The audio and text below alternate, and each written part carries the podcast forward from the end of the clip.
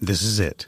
The putt to win the tournament. If you sink it, the championship is yours. But on your backswing, your hat falls over your eyes. Is this how you're running your business? Poor visibility because you're still relying on spreadsheets and outdated finance software? To see the full picture, you need to upgrade to NetSuite by Oracle. NetSuite is the number one cloud financial system to power your growth. With visibility and control of your financials, inventory, HR, planning, budget, and more, NetSuite is everything you need to grow, all in one place. With NetSuite, you can automate your processes and close your books in no time while staying well ahead of your competition. 93% of surveyed businesses increased their visibility and control after upgrading to NetSuite. Over 27,000 businesses already use NetSuite, and right now through the end of the year, NetSuite is offering a one-of-a-kind financing program to those ready to upgrade at netsuite.com/c-suite. Head to netsuite.com/c-suite for special end-of-year financing on the number one financial system for growing businesses. netsuite.com/c-suite.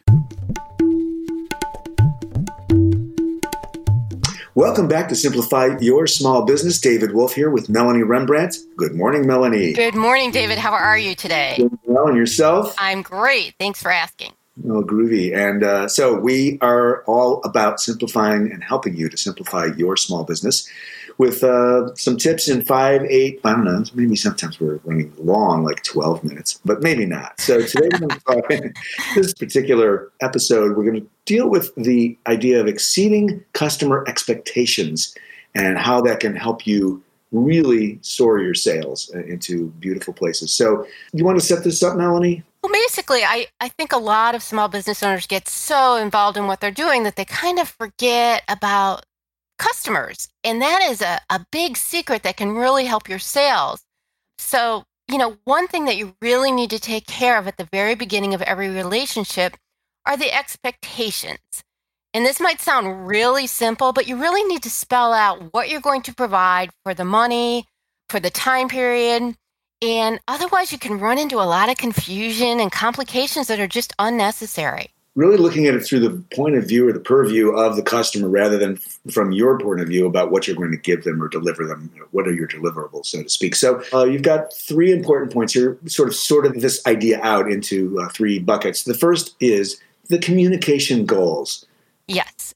Before you exchange any funds, products, or services, you want to talk about the final outcomes and what you both expect out of the relationship you really need to understand, you know, potential issues that might happen, the tactics you're going to use, any kind of budget constraints, and also really go over the potential results and any other details that you will have working together. Just communication is key.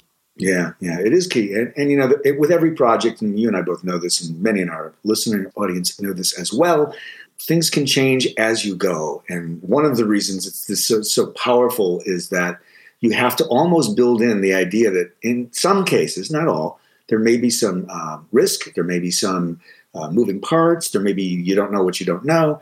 And so, therefore, that sort of lands us on number two, which is get it in writing and possibly allow for those things. But go ahead, back to you. Exactly. I mean, even though you have, you might have a fantastic relationship with someone, it helps to get things in writing so you know you're on the same page. I mean, obviously, it helps for legal purposes later on, but try to get like an official contract and write down exactly what's going to happen, what you're going to provide, and when. And even if you have a casual relationship, this really mm. helps clarify yeah. all the actions, the fees, etc. Yeah, I would guess that if you have a casual relationship, it can even get messier in some cases if you don't have things in writing because that's when assumptions can be made, things can be miscommunicated. You know, the, the fact that it's casual can allow for some error and some uh, misunderstanding, right?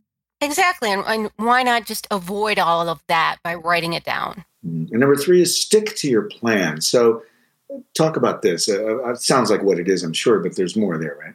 Right. Well, once your relationship is underway, you want to make sure that you provide exactly what you promise. So you want to stay in touch with the customer and make them aware of any changes, issues that come up, and just be in communication with them and stick to what you originally said you were going to do. Yeah. Um, you know, you want to keep the communications open and stick to that plan. And if it changes, make sure that they know. And by the way, you know, I've worked a lot in the creative space, um, which is slightly different than some others in terms of a business relationship. And we have something we call uh, sort of mission creep or creative creep, or just the idea that things can evolve. And in some cases, you may find yourself as a provider of services doing things you didn't know you would be doing until you turned a corner or the client pivoted and said, What if we did this? And so, you know, you want to either build in that so that's part of the plan or just understand that it needs to be structured in such a way that you know you've got your costs covered and you can deliver some variations and plan for those right? Exactly. You can avoid so many issues if you just are on the same page you communicate with the customer and really make sure that the expectations are the same on both sides and that you're meeting those expectations. And all of this means you know we want to exceed your customer expectations and watch your sales soar when we say exceed customer expectations, let's just talk a little bit about that, uh, Melanie. From your perspective, how does that look? Well, we've talked about these three things of communicating goals, getting it in writing, and sticking to your plan.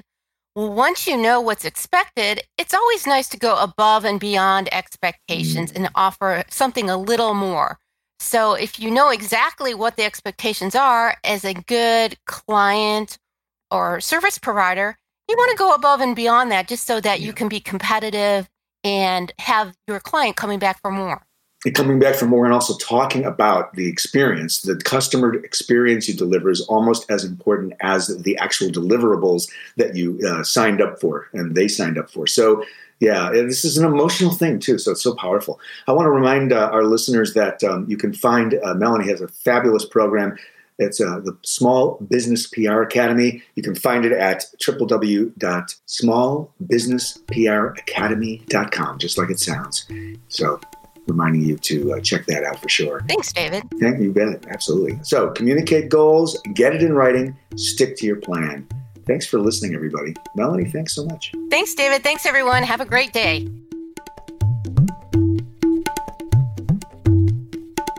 This podcast is a part of the C Suite Radio Network. For more top business podcasts, visit c-suiteradio.com.